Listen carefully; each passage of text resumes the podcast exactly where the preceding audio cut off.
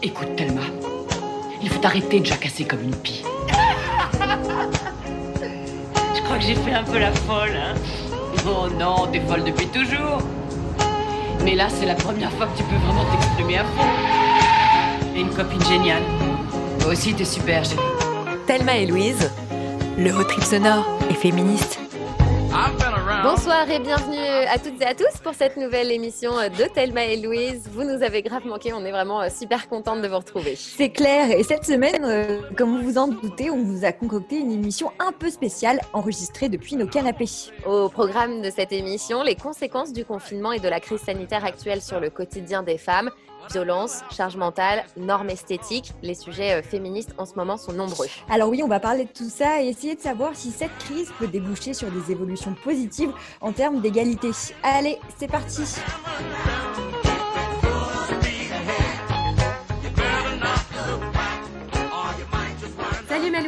comment tu vas? J'ai compté, ça fait euh, plus d'un mois maintenant euh, qu'on s'est pas vu, bah, comme plein de gens euh, en même temps, mais nous on s'était pas vu tout de suite avant le début du confinement. Donc là ça commence à faire très longtemps, je crois que c'est la première fois qu'on s'est pas vu depuis aussi longtemps et c'est vraiment, c'est vraiment dur à vivre personnellement. Ouais, je sais que ça te crève le cœur. Alors pour te dire la vérité, je regarde tes photos Instagram en boucle tous les jours. je rigole, ce serait un petit peu bizarre. mais bon, je sais que c'est pour mieux se retrouver après. Je trouve que c'est déjà cool de pouvoir se parler par Skype. Je suis contente de faire cette émission avec vous. Ça fait longtemps euh, qu'on n'a pas conversé ensemble et qu'on n'a pas parlé féminisme. Je voudrais dire bonjour à toute la team. Thelma et Louise, comment ça va? Alors, je ne sais pas où vous êtes, ce que vous faites. On va commencer par toi, chat. Tout va bien? Bah ouais, tout va bien. Salut Louise. Euh, moi, je suis chez moi. Je suis confinée avec mon copain dans notre appart à Paris. Ça va plutôt bien. C'est juste un peu bizarre parce qu'en fait, j'ai quitté mon CDI euh, genre le 13 mars. Du coup, ce qui aurait dû être euh, mes super grosses vacances et début de chômage s'est transformé en confinement à la maison. Mais j'en profite pour faire ménage de printemps, m'occuper de mon mec qui est six pieds sous terre avec son métier de soignant euh, et, globalement, ça va. D'accord, ok, c'est cool, c'est bien, ça a l'air pas trop, pas trop difficile. Et toi, Mathieu? Eh bien, moi, je suis dans l'appartement de mes parents à Lyon, euh, où j'étais censé euh, passer une merveilleuse semaine de vacances avant, avant que le confinement soit annoncé.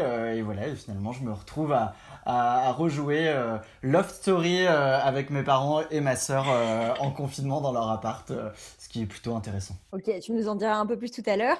Et enfin, pour euh, finir ce tour de table, Kathleen, notre chroniqueuse culture, ça va? Va bien? Salut, oui, ça va très bien, merci. Bah, J'espère que vous aussi, hein, en ces temps euh, de confinement. Bah, écoute, euh, c'est un peu bizarre pour moi parce que j'ai déménagé, enfin j'ai plutôt emménagé dans mon appartement avant le confinement. Donc j'ai littéralement passé deux jours chez moi avant de retourner vivre chez ma maman. Euh, voilà, mais bon, euh, ça se passe bien. Là, je suis en direct depuis mon jardin, donc c'est cool.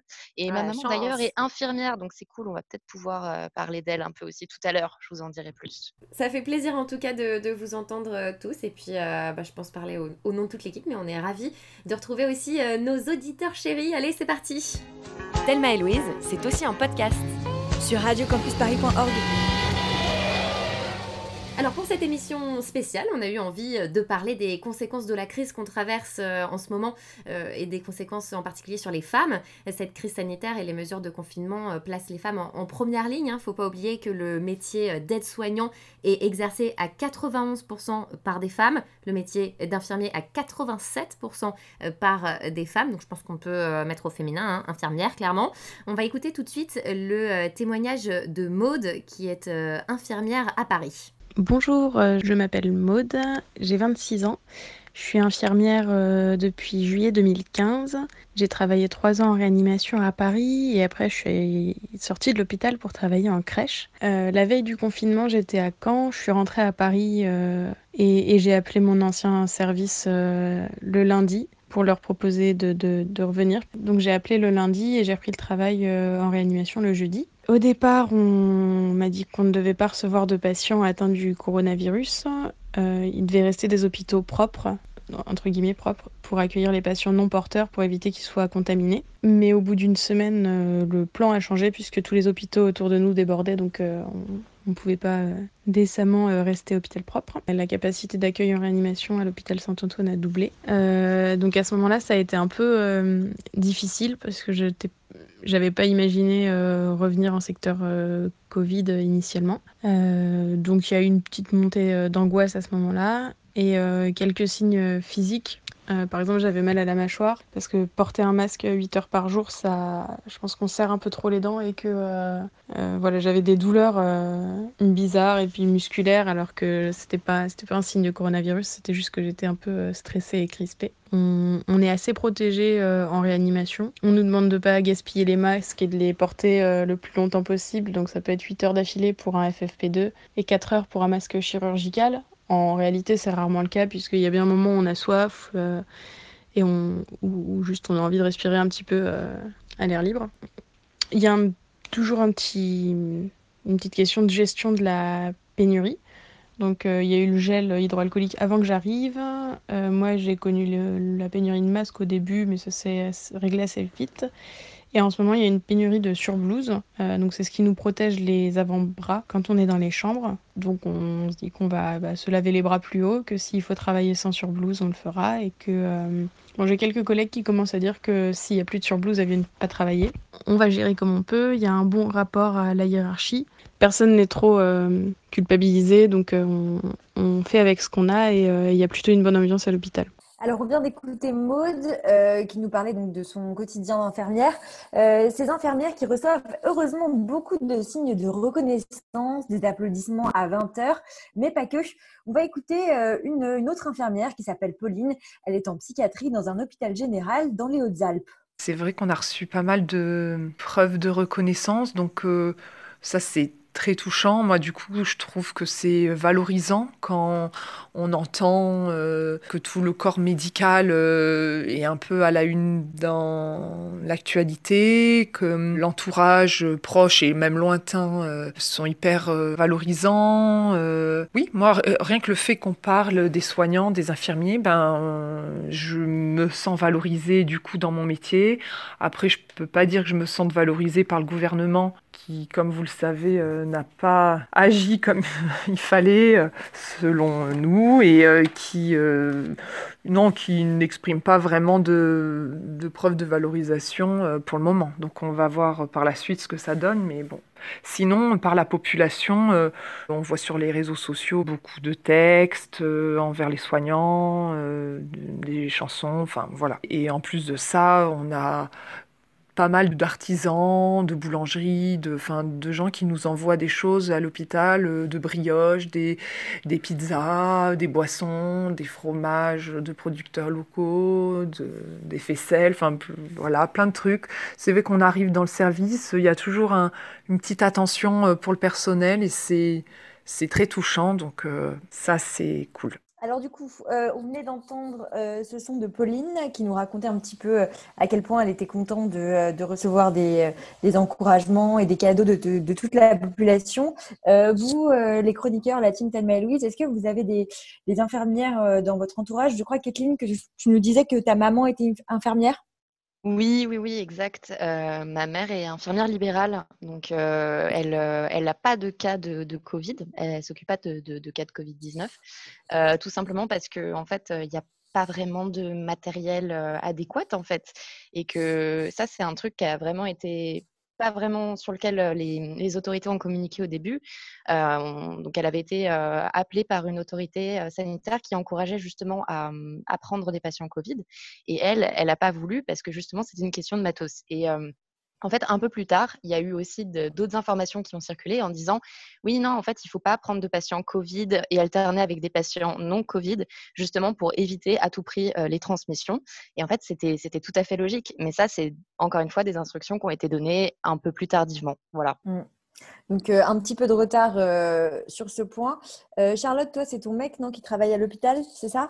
Ouais, c'est ça. Euh, donc pour le coup, pour lui, c'est vraiment assez dur puisqu'en fait, il y avait un bâtiment qui était non utilisé au début du confinement, qui est devenu un service Covid et qui est situé juste à côté du service de neurologie dans lequel il travaille avec des, des personnes qui ont subi un AVC ou des personnes qui ont Parkinson. Et en fait, c'est assez difficile. Il me parle beaucoup du manque de moyens. Euh, ils ont que deux masques chirurgicaux par jour. alors qu'il leur en faudrait un au moins par demi-journée, plus un pour les transports, puisqu'après, chacun rentre chez soi ou arrive de chez soi pour aller au travail. Mais comme disait Pauline, il est super reconnaissant d'avoir les applaudissements à 20h. On a une rue qui est très, très animée à 20h le soir. Mais, mais là, par exemple, il vient d'aller voir le médecin pour se faire arrêter une semaine euh, parce que c'est vraiment difficile pour lui. Euh, il n'y a pas des bons rapports, contrairement à Maude, il n'y a pas de bons rapports avec la hiérarchie, euh, il y a beaucoup de non-dits. Il y a des soignants qui ont été atteints du coronavirus qui sont revenus travailler. Il y a une espèce d'ambiance aussi où tout n'est pas dit aux patients pour ne pas augmenter leur angoisse, mais du coup, il y, a, pas mal de non-dits, de frictions, de, de, conflits, et ça pèse énormément. Et il y a certains soirs où je vois bien que bah, les applaudissements, ça ne suffit pas pour lui et qu'il est très sombre. Et ça vient s'ajouter en fait aux news où on voit, bah, comme disait Pauline, que le gouvernement euh, bouge pas trop, que c'est l'aboutissement d'années de restrictions budgétaires, d'ignorance de, la part des, euh, des politiques, quoi, en gros. Donc, c'est une période assez compliquée de son côté. Ouais. Et donc, euh, euh, là, on, a exploré un petit peu tout ce qui était au niveau médical, mais il n'y a pas que les, infirmières qui sont en première ligne, il y a aussi les caissières. Oui, oui, oui. Moi, j'ai discuté avec Fadila, qui est dans mon entourage, qui est, caissière, mmh. et qui me racontait effectivement que ce n'était pas forcément facile. Alors, elle, elle a été arrêtée au début, et finalement, elle a repris le, le boulot. Et bah, elle racontait que déjà, ça avait été un peu long pour mettre en place aussi les mesures de sécurité type masque, etc. forcément, avec les messages contradictoires du gouvernement, c'est assez logique, mais en tout cas, au début, elles n'avaient pas de masque, voilà. Et elle me disait aussi, en termes de reconnaissance, quand même, même s'il n'y a pas la même exposition médiatique que, euh, que les soignants et tout, euh, qu'elle recevait quand même des marques euh, d'attention de la part des, clients. Elle m'a dit qu'elle avait des dessins d'enfants, voilà, des gens qui lui disent merci aussi tout simplement quand ils font leurs courses. Donc voilà, on, a l'impression un peu d'une prise de conscience quand même de l'importance de ces métiers-là qui sont quand même indispensables à, à, notre survie à tous. Et du coup, on s'est demandé si durablement la considération apportée à ces professions allait évoluer à la Et à ce sujet, on a interrogé Camille euh, Froidevaux-Métry, qui est philosophe et féministe, qui est autrice de La Révolution du féminin chez euh, Gallimard et de euh, Saint, Enquête d'une libération aux éditions Adamosa. On écoute sa réponse sur le sujet. Ce qui est frappant, c'est que ces métiers, jusqu'à présent, étaient des métiers quasiment invisibles, très peu considérés, très mal rémunérés. Et ce dont on s'aperçoit, c'est que non seulement ils sont nécessaires, mais ils apparaissent même vitaux. et il faudra, je crois, en tirer les conséquences une fois que nous serons sortis de cette crise, c'est-à-dire que on ne pourra pas laisser ces femmes euh, euh, dans l'état, si je puis dire, euh, en tout cas selon leurs conditions de travail, qui étaient le leur jusqu'à présent. On ne se contentera pas de, gratitude, mais il faudra bien essayer de faire quelque chose pour revaloriser leur rémunération et au-delà de ça, même le rôle qu'elles jouent dans notre société. Et vous pensez que c'est plausible justement une revalorisation de ces métiers-là en termes politiques, qu'il y a une vraie réflexion politique qui se fasse à ce niveau-là? Je crois que c'est la responsabilité des féministes notamment de, de réfléchir, de préparer la sortie de crise. Euh, J'essaie notamment de moi, avec quelques collègues, d'envisager quelque chose comme un agenda féministe de sortie de crise. Donc je pense que les choses ne se feront pas automatiquement. Je pense qu'il faudra porter un certain nombre de revendications. Euh, je crois que c'est très important de, de, vivre cette crise en, gardant bien à l'esprit euh, les, les, dimensions genrées. Hein, dans, les, dans les crises sanitaires précédentes, notamment la crise Ebola et la crise Zika. Il y a eu énormément de travaux euh, qui ont suivi ces crises pour essayer de les comprendre, que ce soit sur le plan médical, mais aussi euh, plus largement euh, sur le plan des sciences sociales. Et en fait, on, sait que moins de 1% des travaux consacrés à ces crises tenaient compte de la perspective genrée. donc ça, nous le savons maintenant. Et l'enjeu, c'est justement de le plus précocement possible, hein, de réfléchir et de tenir compte des dimensions genrées de la crise, et c'est-à-dire de réfléchir à ce que cette crise implique pour les femmes dans un certain nombre de circonstances, donc qu'elles soient professionnelles, comme pour toutes ces femmes donc, qui sont maintenant en première ligne, mais aussi plus personnelles, c'est-à-dire sur le plan privé de ce, qui, de ce qui se passe pour les femmes dans la sphère de, la famille. Effectivement, hein, cette crise, euh, elle nous oblige à nous intéresser à ce que vivent les femmes aussi dans le cadre familial. Et justement, ces derniers jours, on s'est rendu compte que euh, les femmes sont aussi en première ligne face aux violences, Être confiné avec un conjoint violent, c'est l'impossibilité de fuir, c'est l'impossibilité d'appeler à l'aide. Les associations de lutte contre les violences sont hyper mobilisées en ce moment, essaient d'alerter sur les risques, mais c'est aussi, on, commence à s'en rendre compte, beaucoup plus difficile d'atteindre les victimes potentielles et de faire de, la sensibilisation, vu que tout le monde est enfermé, forcément. J'entendais Marlène Schiappa l'autre jour parler d'une augmentation de 30% des signalements de violence depuis le début du confinement et seulement des signalements. Euh, on estime pourtant que les signalements sont rendus plus difficiles par le confinement. Donc, dans les faits, l'augmentation de la violence pourrait être encore beaucoup plus importante. du coup, euh, face à cette euh, montée de violence, Marlène Schiappa a pris plusieurs mesures. Elle a annoncé la mise en place de points d'accompagnement éphémères dans des centres commerciaux pour accueillir les victimes et le déblocage d'un million d'euros pour venir en aide aux associations de terrain. Elle a, elle a aussi reconnu que le numéro d'appel 3919 pour les victimes recevait beaucoup moins d'appels depuis le début du, du, confinement. Et en gros, ça veut dire que bah, voilà, quand on est enfermé avec un agresseur, c'est quand même difficile de téléphoner mmh. euh, au 3919. Et du coup, pour euh, prévenir euh, les autorités, elle a mis en place un autre système. Alors en fait, on peut se rendre maintenant, si on est victime de violence, dans une pharmacie ou un centre commercial, et en fait, utiliser un code, vous dites masque 19 si on ne peut pas parler, et en vrai, ce code veut dire que vous êtes victime de violence et vous devez donner ce code au pharmacien. Mmh. Et on ne sait pas encore si ça a été très, très utilisé ou, ou pas. Quoi. Je crois qu'il n'y a pas encore trop de remontées à ce sujet-là. Euh, peut-être que Mathieu, tu as un avis parce que je sais que tu as pas mal travaillé dessus. Bah ouais, moi je trouve, je trouve que c'est une bonne idée, euh, c'est une bonne, bonne méthode à, mettre en place. C'est pas nous qui l'avons euh, inventé, hein, c'est l'Espagne notamment qui, qui a mis dès, dès le début du confinement en place un système d'alerte grâce à. Bon, eux, ils en espagnol on dit mascarilla.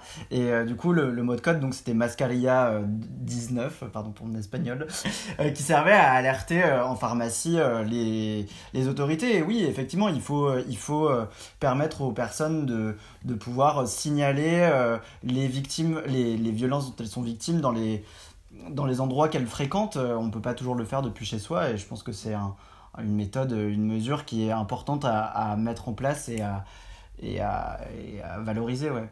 Il y, a aussi un autre euh, service dont je voulais parler euh, avec vous et qui, euh, assez étonnamment, mais pourquoi pas, est destiné aux hommes qui auraient envie de passer à l'acte, c'est-à-dire qui auraient des, pulsions de, violence. Quoi.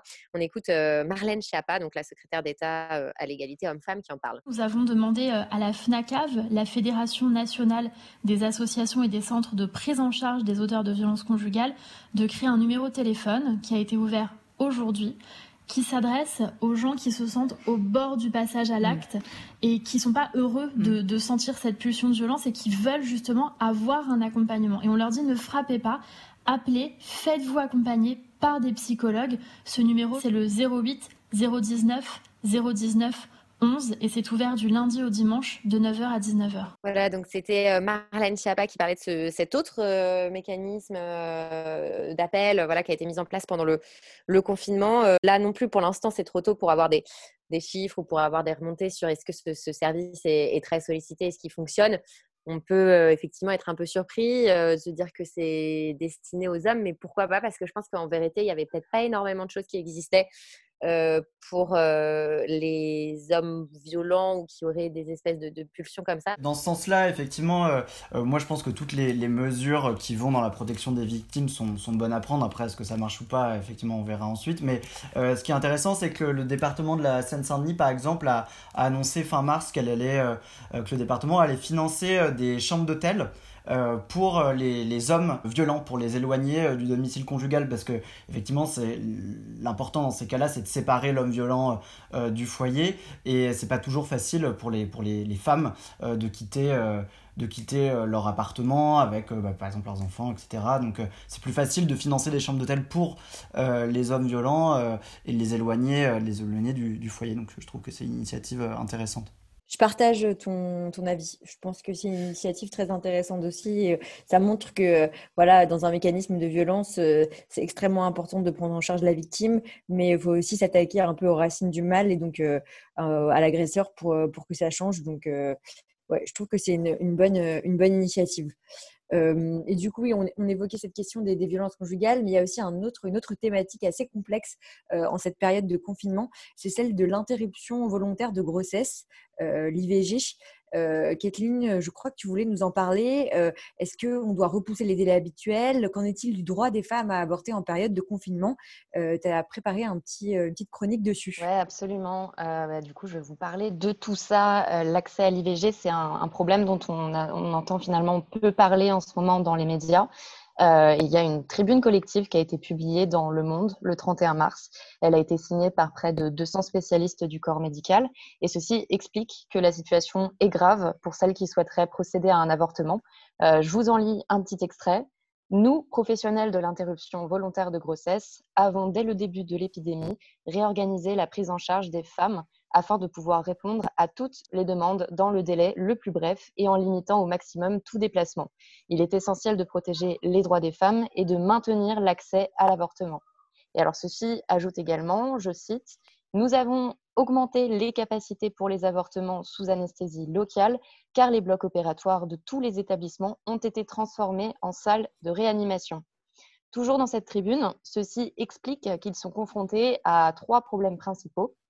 Alors le premier problème, ce sont les ressources humaines, car les soignants tombent également malades du Covid-19 et que cette situation met les équipes en tension. Deuxième problème, c'est la limitation des déplacements qui affecte donc forcément les femmes qui souhaiteraient avorter. Et le troisième problème, c'est donc par conséquent la durée du délai légal pour avorter. Alors, on sait actuellement, l'IVG médicamenteuse peut se faire jusqu'à cinq semaines de grossesse.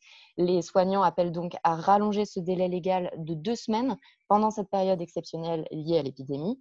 Et ils appellent également à ce que les mineurs soient dispensés du délai de 48 heures actuellement imposé pour pouvoir en bénéficier euh, dès la première consultation. Enfin, ils appellent également à ce que les IVG par aspiration, qui se pratiquent en temps normal jusqu'à 12 semaines de grossesse, soient également rallongées de deux semaines alors, cette demande de rallongement a été portée par Laurence Rossignol devant l'Assemblée nationale. Pourtant, même concernant un rallongement temporaire de la durée de l'IVG, cette décision n'est visiblement pas assez consensuelle pour le ministre de la Santé, Olivier Véran. Et voici sa réponse à Laurence Rossignol. Faut-il pour autant, dans un état d'urgence sanitaire, aller augmenter de deux semaines le délai de l'IVG je ne suis honnêtement pas sûre que ce soit l'objet du texte et je ne suis pas sûre que cela nous emmène sur des débats qui permettent sereinement d'aborder la question prééminente de l'état d'urgence sanitaire. Bref, après cette déclaration, Olivier Véran a quand même un peu rétropédalé en expliquant qu'il ne saisissait pas spontanément le lien de causalité entre la crise sanitaire et l'accès à l'IVG. Une journaliste indépendante qui a créé sa chaîne YouTube de reportage et qui s'appelle Esther Reporter a contacté une gynécologue, Danielle Gaudry, qui est également membre du planning familial. Cette dernière explique qu'elle a eu des retours de femmes et de professionnels qui ont déclaré que des rendez-vous euh, déjà prévus avaient été retardés car les créneaux de bloc opératoire ont été fortement modifiés, réduits, supprimés en cette période de crise sanitaire. Moralité, il y a bien des difficultés d'accès et visiblement, c'est pas trop la priorité de l'État. Merci Kathleen. Et on voit effectivement qu'en période de crise, eh ben, là aussi, euh, les droits des femmes euh, peuvent euh, trinquer en premier. En tout cas, il y a plein de... Il y a quand même pas mal de, choses qui ont été écrites et pas mal de réactions à ces sujets-là qui ont été communiquées dernièrement, notamment sur les réseaux sociaux. Tu parlais d'Esther Reporter, Kathleen. Il y a aussi le compte euh, d'une gynécologue euh, qui s'appelle euh, Laura Berlingo, il me semble, sur Twitter, qui est intéressant à suivre. Elle parle vachement en, ce moment de ces sujets, grossesse, avortement. et c'est assez intéressant d'avoir son, éclairage sur ces questions-là en période de confinement.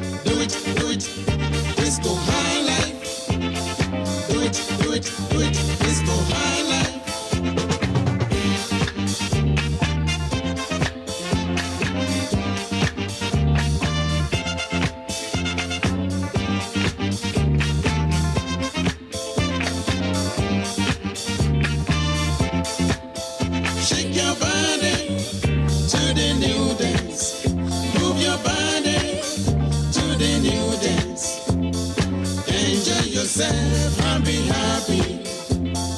Enjoy yourself and be happy. Let's do the disco high life. Let's do the disco high life.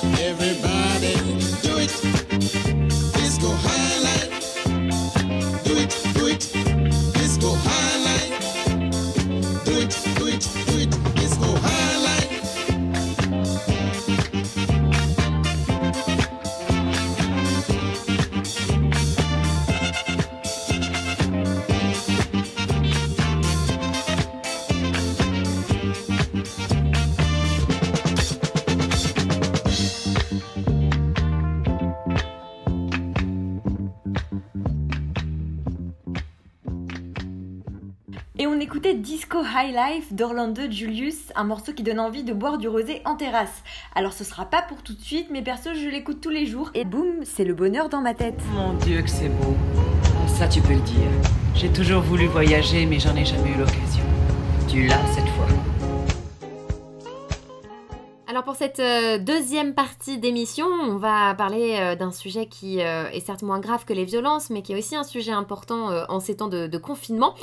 C'est la répartition des tâches domestiques au sein du foyer et de la charge mentale. Et oui, car en cette période de confinement, notre quotidien est bouleversé.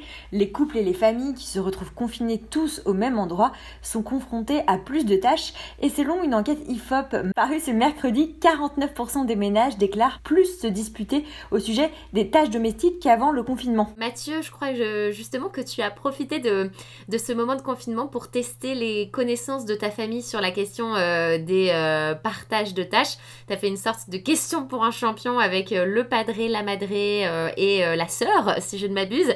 T'as pas d'engueulade juste puisqu'on parlait des, disputes au sujet des, tâches ménagères dans ta famille, ça va? Alors écoute, euh, je suis agréablement surpris. Euh, c'est vrai que bon, euh, voilà, c'est c'est plus ma, ma mère et moi-même qui faisons à manger. Clairement, ma mère a toute la charge mentale euh, du foyer que j'essaye de de- d'alléger un petit peu. Mais mais au niveau des engueulades tout ça ça se passe assez bien. Mais voilà j'ai eu envie de les, les tester sur sur sur sur tout ça Ok, bon, on va écouter le, le résultat. C'est parti. Bienvenue dans ce grand quiz du confinement spécial partage des tâches à la maison. J'ai l'immense joie, le bonheur absolu d'être coincé, de profiter de la quarantaine avec mes géniteurs Thierry, 59 ans, et Sylvie, 57 ans. Bonsoir. Bonsoir. Bonsoir Mathieu. Euh, ainsi que celle qui me pique une part non négligeable de mon héritage, ma sœur Juliette, 23 ans. Bonsoir Juliette. Bonsoir. Euh, malgré le fait que nous soyons une famille euh, moderne, que dis-je modèle en termes d'organisation non genrée, c'est faux, et que nos débats sur le féminisme ne se terminent jamais par des pleurs et des personnes qui quittent en hurlant la table, c'est faux aussi, j'ai décidé de vous soumettre un petit quiz. Thierry et Sylvie, vous êtes dans l'équipe des Boomers, Juliette, jeune féministe assumée, dans l'équipe casseuse d'ambiance. Pour chaque question, vous me donnez une réponse lorsque 15 secondes se sont écoulées. L'équipe qui a le plus de bonnes réponses gagne le jeu. Est-ce que vous êtes prêts? Oui Alors c'est parti pour ce quiz répartition des tâches. Question numéro 1. Combien d'heures les hommes consacrent-ils quotidiennement au travail domestique? L'équipe qui donne euh, le chiffre le plus précis va gagner. C'est parti, top Vous devez me donner donc combien d'heures les hommes consacrent euh, quotidiennement au travail domestique. Attention, stop Montrez-moi vos petites affiches. Alors les boomers, vous avez répondu quoi? 30 minutes. D'accord, très bien, 30 minutes. Et voyons voir ce que Juliette a répondu. Bah, 30 minutes également. Oula, nous avons deux réponses identiques. Eh bien, sachez que la réponse, euh, c'est 2h06. Voilà, 2h06 contre 3h27 pour les femmes. Et oui, personne n'a gagné. Je précise que toutes mes questions ont été élaborées grâce à l'ouvrage de Titiou Lecoq, euh, donc, qui s'appelle Libéré aux éditions Fayard. Donc, question numéro 2. Qui a dit je cite, dans la famille, l'homme est le bourgeois, la femme le prolétariat. Je vous donne trois choix. Engels, le copain de Marx, Elisabeth Badinter ou Pénélope Fillon. C'est parti, écris-moi la réponse sur une petite feuille. Alors, qui a dit cette phrase? Est-ce que c'est Engels, Elisabeth Badinter ou Pénélope Fillon? Stop Alors les boomers, qu'est-ce que vous avez écrit? Engels. D'accord, très bien. Et Juliette, qu'est-ce que tu as écrit sur ton petit papier? Pénélope Fillon. Oula, eh bien je crois que ce sont les boomers qui ont euh, répondu juste. C'est effectivement Engels, bravo, qui a écrit cette phrase dans Origine de la famille, de la propriété et de l'État. Alors ensuite, question numéro 3. Selon une étude de 1994, quelle part du travail domestique effectue en réalité un homme qui juge que la répartition des tâches est équilibrée dans son couple? C'est un pourcentage et l'équipe qui me donne le pourcentage le plus euh, juste a gagné. C'est parti. Alors, ouais, il faut mettre un pourcentage. Allez, et stop, c'est fini. Alors, je crois que l'équipe des Boomers a eu un peu de mal avec la question. Euh, Qu'avez-vous écrit, les Boomers? 30%. C'est pas possible. Et Juliette, qu'as-tu répondu? Bien moi aussi, j'ai mis 30%. J'espère que les équipes ne regardent pas sur les, sur les, les papiers des autres. Euh, les deux équipes ont répondu 30% et c'est presque ça puisque c'est un tiers, donc 33%. Euh, euh, C'était la bonne réponse contre 65,9% pour une femme. Ensuite, la dernière question, question 4. En quelle année a disparu l'épreuve facultative mais réservée aux femmes? D'enseignement ménager au baccalauréat C'est parti. Allez, je veux une petite année pour cette question. Quand est-ce que l'épreuve euh, d'enseignement ménager a disparu au baccalauréat? Allez, et stop Je veux voir vos réponses. Juliette, l'équipe des, bou euh, des boomers, pardon, de casseuse d'ambiance, qu'avez-vous répondu? En quelle En année? 70 à peu près. En 1970, très bien. Et les boomers, vous répondez? Non, non. En 1973. Eh bien, sachez qu'aucune équipe n'a répondu juste, car cette épreuve a disparu en 1984. Eh bien, je vous assure que si, c'est possible. Eh bien, je suis heureux de vous annoncer que c'est l'équipe des boomers qui a gagné ce grand quiz. Bravo, bravo à vous. C'est la fin euh, de ce jeu. Bravo à vous, les boomers. Malgré les apparences, vous êtes super au point. Voilà. J'aime beaucoup le malgré les apparences de la fin. Petite pique à papa. Bon, bah bravo euh, Mathieu pour ce quiz euh, magnifique euh, et merci euh, quand même aux, aux figurants que sont les membres de ta famille d'avoir Merci joué le jeu. à- Merci à Thierry et Sylvie. hein. Belle et à ta sœur. Et je voudrais souligner un truc avant toute chose, c'est que tu as un talent certain pour animer un jeu. Tu pourrais clairement, tu pourrais clairement faire animateur de, de jeux télévisés parce que euh, tu as le date, ton. je veux une date, donnez-moi une date. Ouais. Mais en plus, mes parents étaient hyper vexés euh, euh, que je les appelle les boomers parce qu'ils estimaient être euh, trop jeunes. Ils pensaient qu'ils étaient plus trop jeunes pour être des boomers.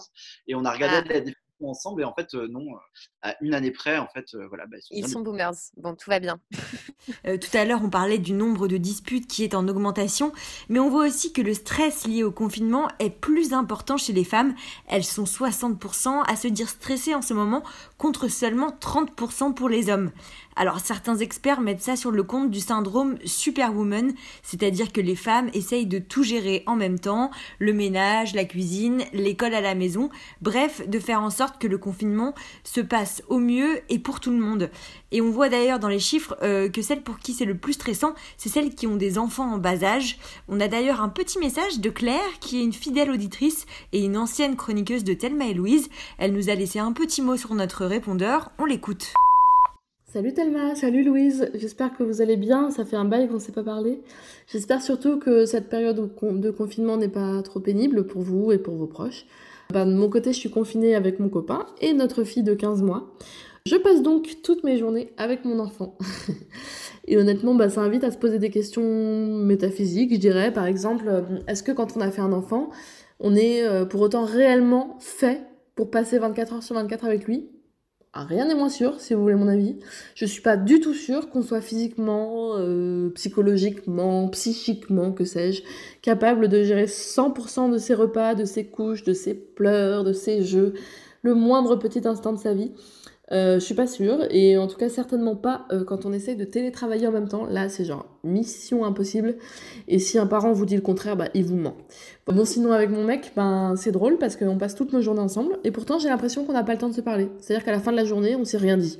Ou plus exactement, on ne se parle que pour se dire euh, allez, bah, c'est ton tour, t'as bossé deux heures, ou tu peux la garder 30 minutes, j'ai un call. Enfin bref, on, on- on se parle que pour se passer le relais, pour essayer ben, de gérer quand même nos urgences de boulot.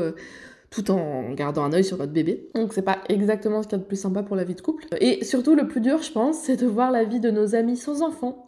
Ces gens qui n'ont pas d'enfants et qui donc euh, cuisinent, euh, font du sport, euh, qui lisent, qui bricolent, qui font du yoga. Ou pire, pire, le pire, ce sont ces gens qui s'ennuient. Putain, mais alors ça, mais si vous saviez comme c'est mon rêve le plus fou de m'ennuyer, je donnerais tout pour une heure d'ennui, juste une heure d'ennui. Bon, et justement, j'ai des Playmobil et de la pâte à modeler qui m'attendent, donc euh, j'y retourne. Je vous embrasse, je vous souhaite plein de courage, courage à tout le monde, que vous ayez des enfants ou non, euh, quelle que soit votre situation. Soyez bienveillants envers vous-même et envers les autres, et puis on espère que tout ça va vite passer. Euh, gros bisous et bonne émission. Mais la pauvre. C'est clair. Ça a l'air horrible. Ça a l'air sacrément euh, chronophage. Alors, il y en a une autre qui est enfermée. euh, on parlait euh, de Claire et, et de sa famille euh, en confinement, euh, mais il y en a une autre. Et oui, on s'inquiétait de savoir euh, ce danger public en, en liberté, euh, Oui, mais on n'est pas non plus euh, rassuré de savoir qu'elle tourne euh, dans son appart comme une lionne en cage. En plus, je crois Oui. qu'elle n'est pas confinée seule. Est-ce que les règles, ça peut faire mal? Jusque-là, elle est énervée Règles, hein Je vous demande de vous arrêter. Des fois, on a juste envie de dire qu'on a nos règles. Alors c'est le moment de la laisser s'égosiller, hein. ça y est, elle va tout lâcher, euh, tout ce qu'elle a gardé en elle depuis 4 semaines. Salut chat Alors, désolé, je vais devoir faire court parce que j'ai une machine à étendre, la serpillère à passer et un gratin de courgettes à préparer. Ouh. Ce confinement n'est pas de tout repos et loin, très très loin de ce à quoi mon printemps aurait dû ressembler, je vous le dis. Car oui, parmi tous les destins brisés par cette quarantaine forcée, voilà le mien. J'ai eu la bonne idée de quitter mon boulot trois jours avant le début du confinement. Ciao l'emploi, bonjour chômage, bonjour vacances 5 jours à Nantes, 10 à Biarritz, 4 dans le Lot-et-Garonne, 15 à Istanbul. À la place, j'ai gagné un aller simple pour un mois et demi dans les années 50. Me voilà femme au foyer. Mon copain, pardon, mon conjoint travaille. Il travaille dur, il travaille à l'hôpital, rentre chaque soir au bord du nervous breakdown à cause de la tension et du manque de moyens. Alors altruiste, désintéressée comme je suis, je lui ai dit T'inquiète, je m'occupe de tout. Et à ce moment-là, je me doutais pas que tout, c'était vraiment, vraiment beaucoup en fait. Se lever, assez tôt pour pouvoir profiter d'un café au calme et peut-être faire un petit peu de sport. Puis déjeuner déjà assez rapidement qu'il y aura, il y aura de la vaisselle à faire ensuite. Un peu de rangement, un peu de ménage, c'est déjà la fin de la journée. Merde, il y aura la, la queue à l'entrée du G20. Ok, trouver une recette, faire les courses, sans masque évidemment, rentrer, se servir discretos un premier verre de vin parce que, hein, bon, merde, euh, accueillir monsieur, l'écouter raconter sa journée, mettre ses bières au frais, se mettre aux cuisines, tenter de garder un semblant de contact au monde en pianotant sur son téléphone. Merde, les carottes sont en train de cramer, bon, je m'y remets. Monsieur ponctuera certaines soirées de Est-ce que je peux t'aider? Et tout mon corps à ce moment-là a envie de crier Putain, mais oui, elle est sous les yeux, la vaisselle sale Mais de qui se moque-t-on Après un coup d'éponge de monsieur, la vaisselle n'est pas beaucoup plus propre qu'avant. Et ça, c'est vraiment pas un souci qui date du confinement. Parfois, j'ai un Skype ou un cours ou un rendez-vous le soir. Alors, euh, monsieur va se plaindre qu'on dîne quand même vachement tard, mais passé 22h30, l'idée de se faire bouillir des pâtes et euh, bouillir de l'eau et y plonger des coquillettes 3 minutes ne lui a toujours pas effleuré l'esprit. De toute façon, mon moment nocturne à moi est déjà ruiné par la conscience claire que l'estomac de monsieur dépend de moi. Et puis après le repas, évidemment, il faut ranger, passer un coup d'éponge, préparer le petit déj de monsieur pour le lendemain matin, parfois assorti d'un petit mot tendre pour lui donner du courage pour sa journée. Et le lendemain, recommencer. Je vous épargne les week-ends où mon sport saute, où les rares grasses matinées sont gâchées par la pensée de tout le ménage en retard et du brunch à cuisiner. Bon, là, il faut que vous me disiez Mon Dieu, chat, mais tu vis un enfer Je vous écoute. Merci. Bon, ok, maintenant que j'ai eu droit à ça, il y a peu de choses vraies dans ce récit. Je vous dirai pas lesquelles parce que mon mec est dans la pièce à côté. La vérité, c'est que je passe mes après-midi sur Candy Crush et qu'on mange des pâtes au pesto 5 soirs sur 7, et puis qu'on se douche dans un plus dans un bac à douche, mais dans une boîte de pétri. Par contre, ce récit, c'est l'amas de tous les récits que j'ai lus ou entendus depuis le début du confinement. Ceux de mes amis, eux, qui sont confinés avec leurs mecs, ou celles et ceux confinés avec leurs parents et qui assistent tous les jours au ballet familial de l'inégale répartition des tâches. Moi, j'ai 28 ans en 2020, j'ai le cerveau plein de féminisme et d'indépendance, et puis mon mec est plutôt un mec bien à ce niveau-là. Mais la charge mentale, elle est bien là. La culpabilité de ne rien faire et donc de devoir consacrer tout son temps libre à ceux qui font. La to-do list qui s'allonge toujours plus vite que la done list. Je prends conscience que 24 heures, en fait, c'est une petite journée. Et je pense aux vraies femmes au foyer ou aux mères au foyer pour qui le confinement ne doit en fait pas changer grand-chose au quotidien. À celles qui travaillent aussi et qui se tapent des gosses à la maison, leurs enfants et puis celui qu'elles ont épousé.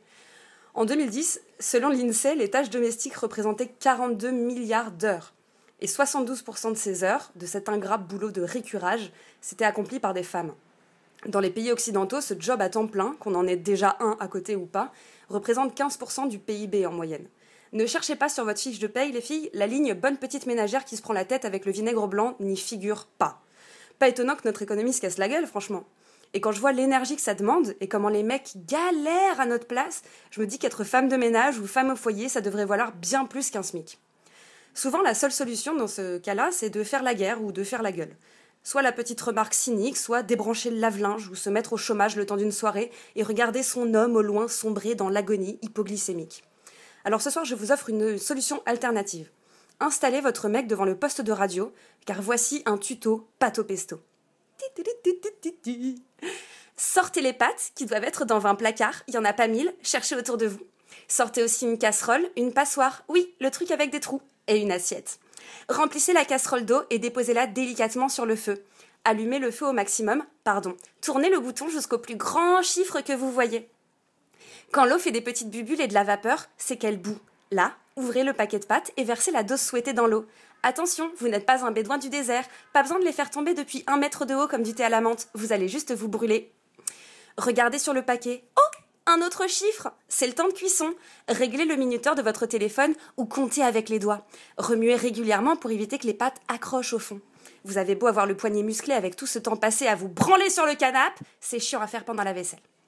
Quand le téléphone fait dring dring ou que vous avez fini de compter avec les doigts, éteignez le feu, vous mettez sur le bouton sur zéro et versez les pâtes dans la passoire. Oui, toujours le truc avec les trous. Secouez, pas trop fort, pour que l'eau s'en aille et versez les pâtes dans l'assiette. Tada Il ne vous reste qu'à rajouter du sel, le pesto, probablement un petit pot vert situé au frigo, et à consommer avec des couverts, petit dégueulasse. Et si vous êtes vraiment un mec super, vous aurez fait une double dose pour nourrir votre copine et vous aurez mis la table pendant que l'eau commençait à faire des petites bubules. Voilà, c'est cadeau. Merci chat pour euh, ce magnifique tuto. Oh là là, je pense qu'il va servir à, à plein de monde. hein. J'espère que- j'espère très fort. C'est bon les podcasts Est-ce que tu as déjà travaillé sur les pubs Barilla ou est-ce que c'est toi la personne qu'on voit dans la pub Barilla qui Mais j'ai failli sur les- J'ai failli citer une marque et puis en fait je me suis dit non et puis euh, rien que le fait de citer des pâtes 3 minutes ça me heurte parce que vraiment j'achète des pâtes qui se cuisent au moins 8 minutes voire des pâtes fraîches et tout enfin je suis un peu ce genre de Oh là là. Il en a de la chance, monsieur. oui enfin, il mange quand même des pâtes au pesto 5 jours sur 7 donc euh, je sais pas s'il a beaucoup de chance. Euh, Louise, t'es confinée avec ton mec, toi aussi, non? Ah ouais, ouais, tout à fait, ouais, exactement. Ça se passe bien? Bah oui, euh, top, pourquoi? T'es sûre? Bah ouais, ça va, écoute, tout va bien, enfin, tranquille quoi. Non, parce qu'il m'a laissé un message, euh, meuf, sur mon répondeur et euh, j'ai l'impression qu'il en a marre. Ouais, tellement. Je voulais dire qu'en vrai, c'est l'enfer d'être confiné avec une féministe comme Louise. Déjà, les repas, tu vois. Moi, je pensais tranquille, passer mon confinement les pieds sous la table. Mais pas du tout. Ce qu'il faut dire aux gens, c'est que les connaissances culinaires d'une féministe, ça dépasse pas la cuisson des coquillettes. Obligé de retrousser les manches et d'aller faire les courses soi-même. Non mais, pff, enfin, où, où va le monde? Et si avec ça, je me tape du Lana Del Rey en boucle toute la journée, pas moyen de caser un petit Bertrand Cantat, tranquille.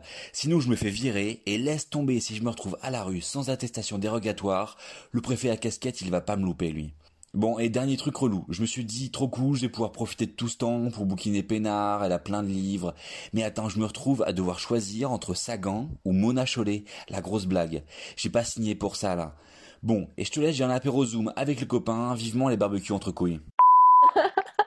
Voilà, voilà. Il a l'air au, il a l'air au bout de sa vie. Alors, je précise euh, que tout ce qui est dans ce son est faux. Hein. Hormis, alors je sécure des coquillettes, ok, hein, voilà. ceux, qui, ceux qui ont déjà mangé chez moi savent que je sais cuire des coquillettes. Et, euh, et sinon, c'est vrai que bah, dans, dans, dans ma bibliothèque, il y a beaucoup de, de Sagan et de Mona Chollet.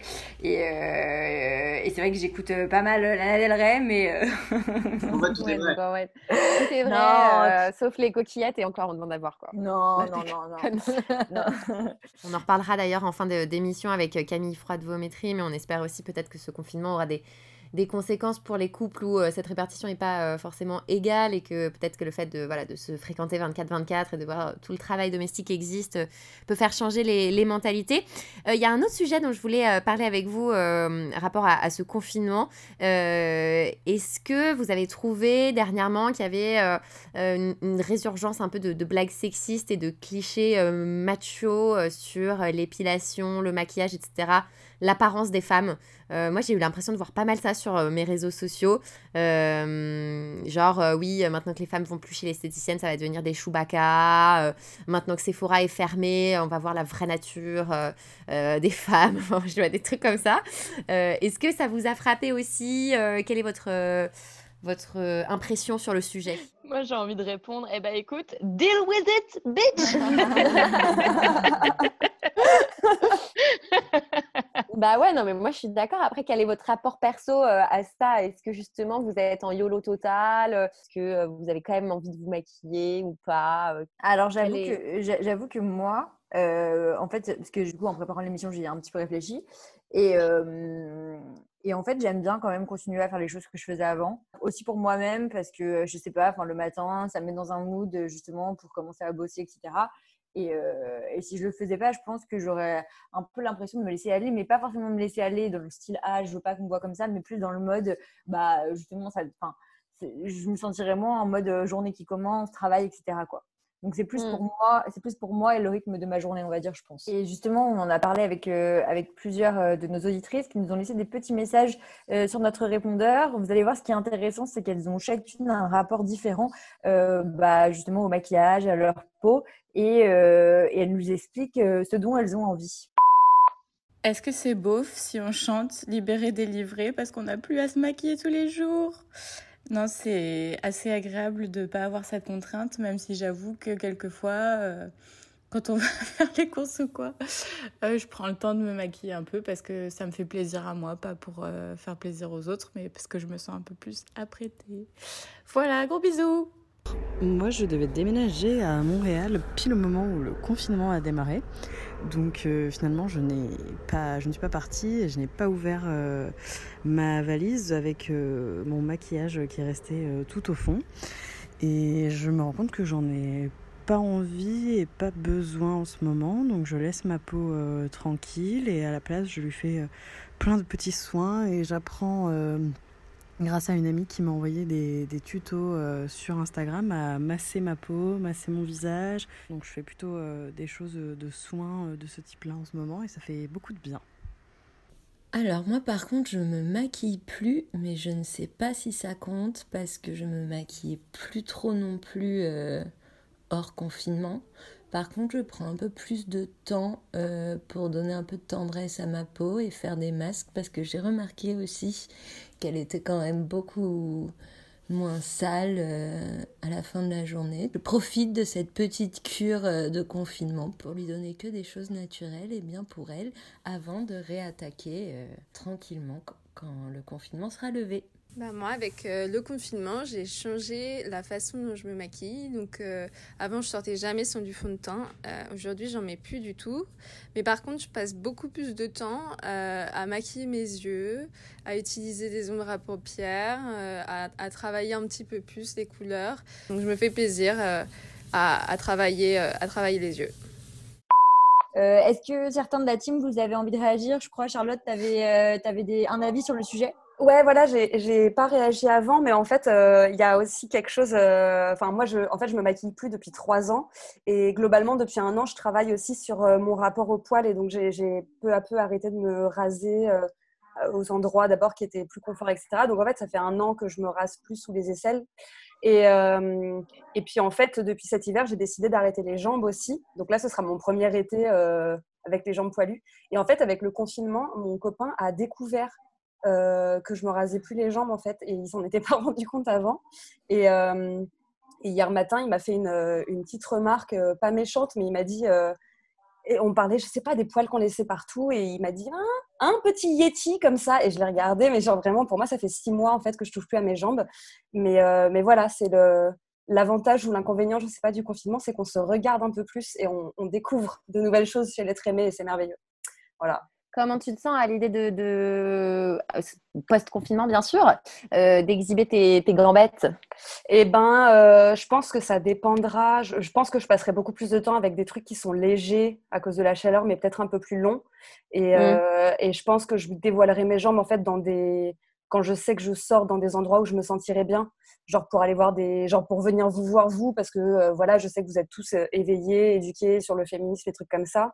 Euh, après, j'ai un petit peu peur parce que la seule autre personne, enfin, j'en connais plusieurs, mais une des personnes que j'ai rencontrées euh, il y a un an, euh, une fille et qui, qui m'a beaucoup aidée dans mon cheminement sur les poils, en fait, euh, l'été dernier, elle a été agressée verbalement deux fois dans les transports en commun euh, quand elle était en short euh, par des mecs qui sont venus euh, se planter devant elle et lui dire euh, non mais, euh, mais cache ça, c'est dégueulasse et tout. Du coup, j'appréhende un petit peu de vivre la même chose, mais, euh, mais c'est surtout mon rapport à ma, mon- ma propre sensualité. quoi. C'est que j'en suis encore à regarder mes jambes et à devoir travailler sur moi-même pour continuer à les, à les trouver euh, fines, jolies, etc., malgré les poils par-dessus. Donc Voilà, tout un travail, tout un programme. que je suis assez douée pour ces conneries. Ouais, je trouve aussi. À fond la caisse.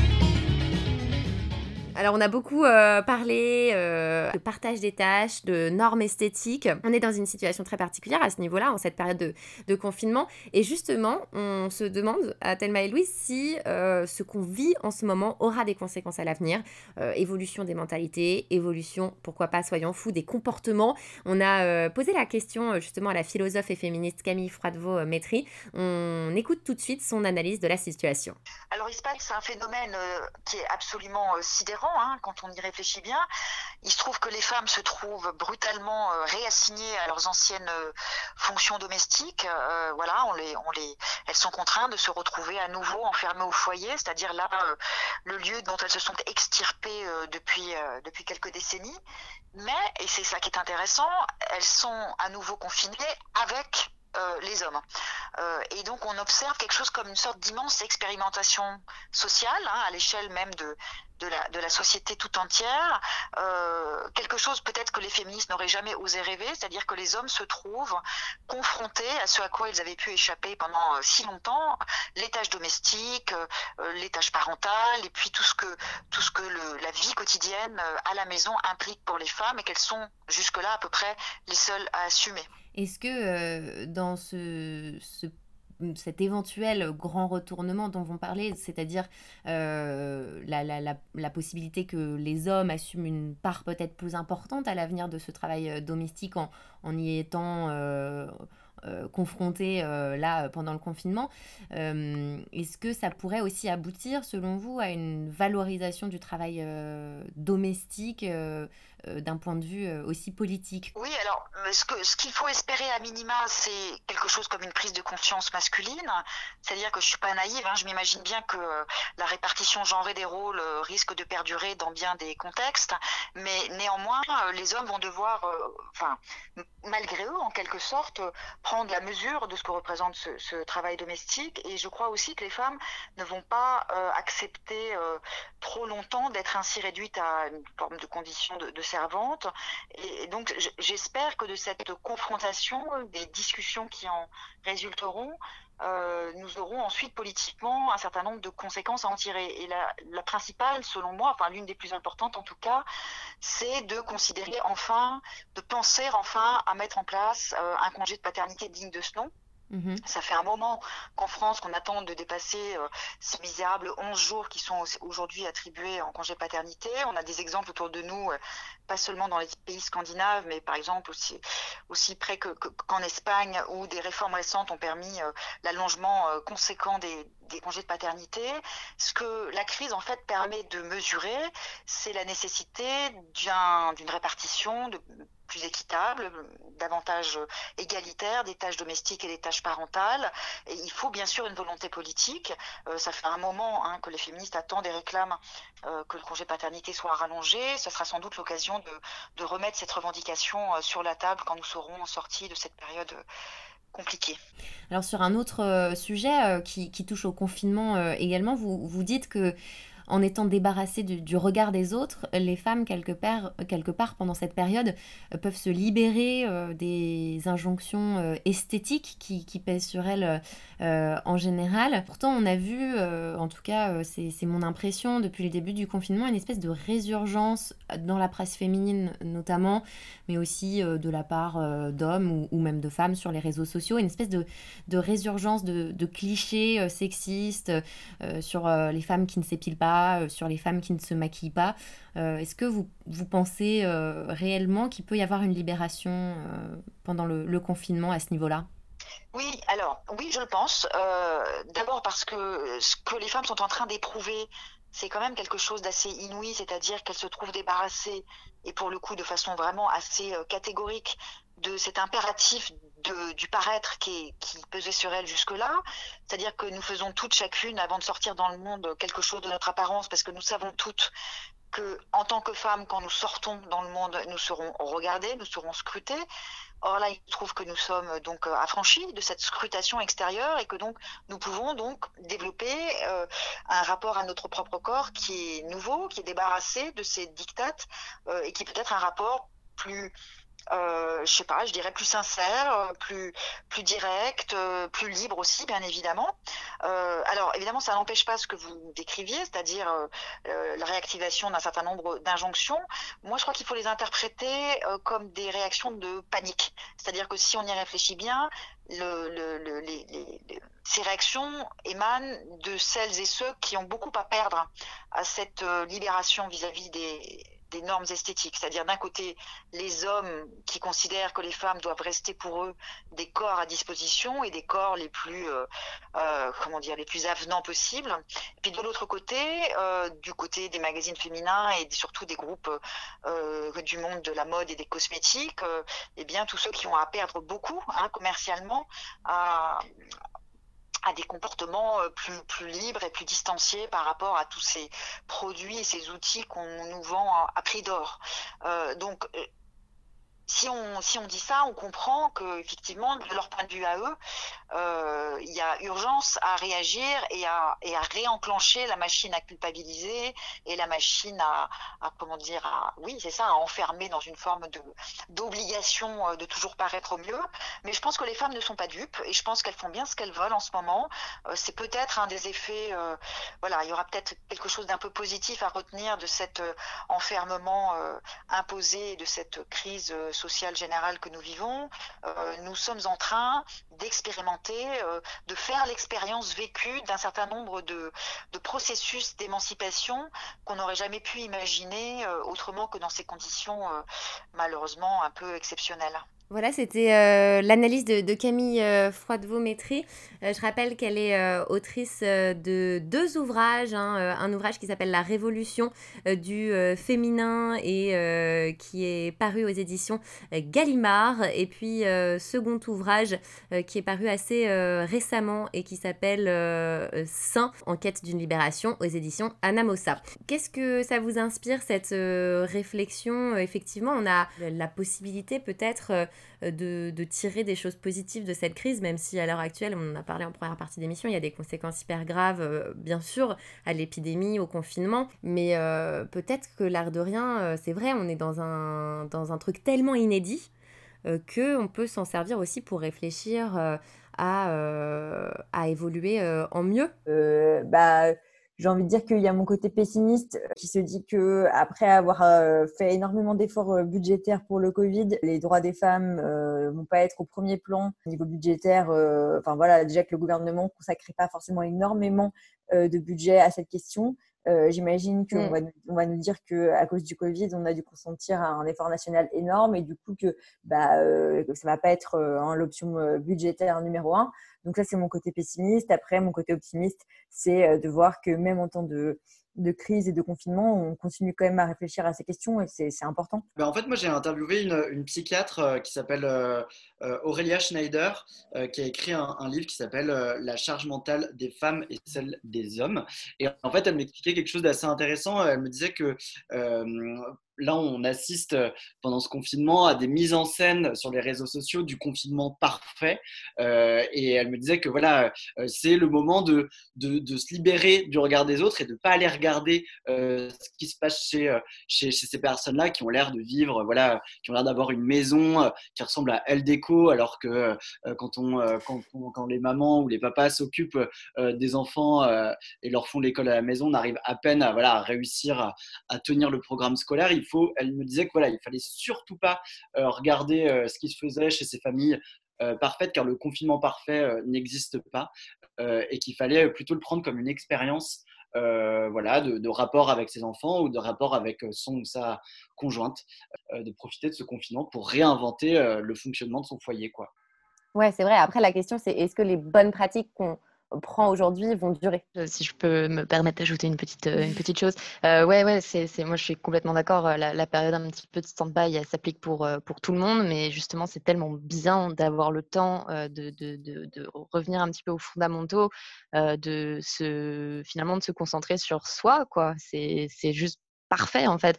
Et je pense que de toute façon, oui, quand, euh, quand l'épidémie sera passée, euh, on va retourner évidemment à un rythme normal.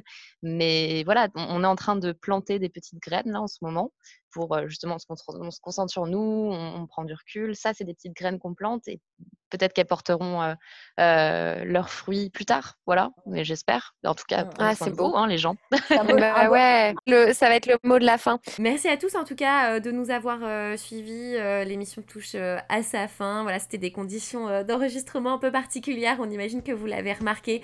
Mais euh, merci d'être d'être resté fidèle euh, à Thelma et Louise. Merci à toute la team. Mathieu, Chat, Kathleen. Merci à toi, Louise, bien sûr, d'avoir joué le jeu et de vous être connecté euh, après moult rebondissements sur, sur cette formidable plateforme qu'est Zoom.